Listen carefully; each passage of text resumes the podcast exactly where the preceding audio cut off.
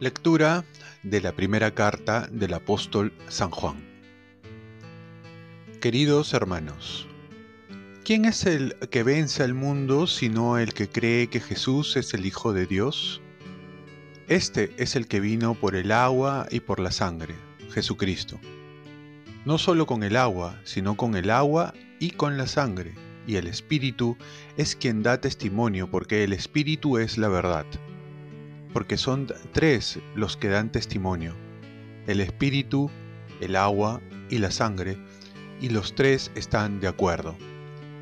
Si aceptamos el testimonio de los hombres con mayor fuerza, tenemos que aceptar el testimonio de Dios. Este es el testimonio de Dios y Dios ha dado testimonio de su Hijo. El que cree en el Hijo de Dios tiene en su corazón el testimonio de Dios. El que no cree a Dios lo hace pasar por mentiroso, porque no cree en el testimonio que Dios ha dado acerca de su Hijo. Y el testimonio es este. Dios nos ha dado vida eterna y esta vida está en su Hijo. El que está unido al Hijo tiene la vida. El que no lo está no tiene la vida. Les he escrito estas cosas a ustedes que creen en el nombre del Hijo de Dios, para que se den cuenta de que tienen vida eterna. Palabra de Dios. Salmo responsorial.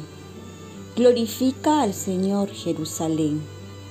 Glorifica al Señor Jerusalén. Alaba a tu Dios, Sión, que ha reforzado los cerrojos de tus puertas y ha bendecido a tus hijos dentro de ti. Glorifica al Señor Jerusalén.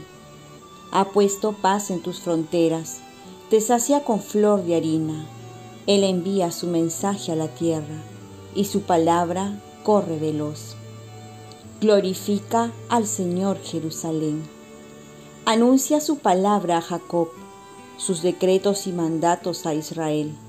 Con ninguna nación obró así, ni les dio a conocer sus mandatos. Glorifica al Señor Jerusalén.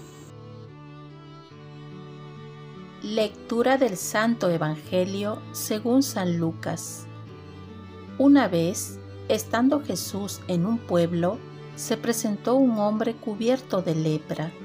Al ver a Jesús, se postró ante él y le suplicó, Señor, si quieres, puedes limpiarme.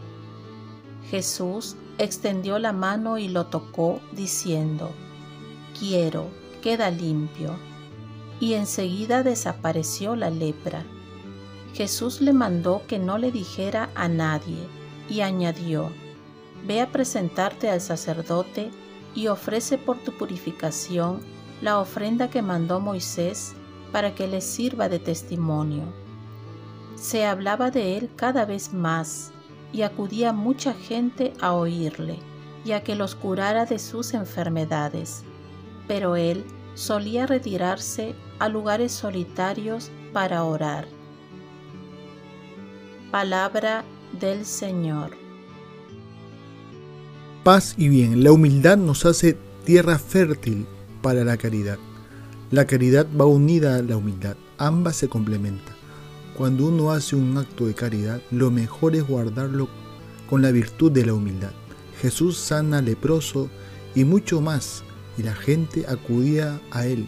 Pero Jesús se retiraba a lugares solitarios para orar, no para aislarse, sino para estar con su Padre. Tenemos en el día un listado de muchos actos de caridad. En cada cosa que hagamos, si le agregamos la caridad, saldría mejor y nos llenaría el corazón. Pero cuando estos actos de generosidad, de caridad, salen para reafirmarnos, para vanagloria, para lucirnos, para llamar la atención, entonces pierde su esencia y además desgasta y no da fruto. Dios busca hacer muchas obras y las busca hacer con personas que sean humildes, que reconozcan que la gloria es de Dios, porque si no, nos puede hacer daño. Muchas veces Dios prepara a los suyos en la humildad para que sean instrumentos moldeables, ligeros, llevaderos, para que Dios obre a través de ellos. Dios acoge a los corazones sencillos y mira de lejos a los soberbios. Por eso, en la primera lectura nos dice que el que está unido al Hijo tiene vida. Jesús vino por aquellos que se sienten necesitados de Él. Y eso es ya un acto de humildad. Y esto nos lleva a unirnos a Dios. Entonces una persona con un poco de humildad se vuelve tierra fértil para que pueda dar fruto, el fruto de la caridad que nos asemeja a Dios. Jesús es tan humilde que le pide a los leprosos ir al sacerdote para que los reconozca que han sanado. Siendo Dios y pudiendo no necesitar más reconocimiento que su palabra, quiere que los sacerdotes le confirmen la sanación a estos leprosos. Así también Dios nos manda a los sacerdotes para hablarnos a través de ellos, para perdonarnos, para que Dios muestre su misericordia y su amor a través de los sacramentos, a través de hombres pecadores, pero que están al servicio de Dios. Aprendamos de Jesús que nos dice, aprendan de mí, que soy manso y humilde de corazón. Oremos, Virgen María, ayúdame a vivir en la humildad para cuidar la caridad y así ser instrumento de Dios. Ofrezcamos nuestro día. Dios Padre nuestro, yo te ofrezco toda mi jornada en unión con el corazón de tu Hijo Jesucristo, que sigue ofreciéndose a ti en la Eucaristía para la salvación del mundo. Que el Espíritu Santo sea mi guía y mi fuerza en este día, para ser testigo de tu amor. Con María, la Madre del Señor y de la Iglesia, te pido por las intenciones del Papa. Con San José Obrero te encomiendo mi trabajo y mis actividades de hoy, para que se haga en mí tu voluntad. Y la bendición de Dios Todopoderoso, Padre, Hijo y Espíritu Santo, descienda sobre ti. Cuenta con mis oraciones, que yo cuento con las tuyas, y que tengas un santo día.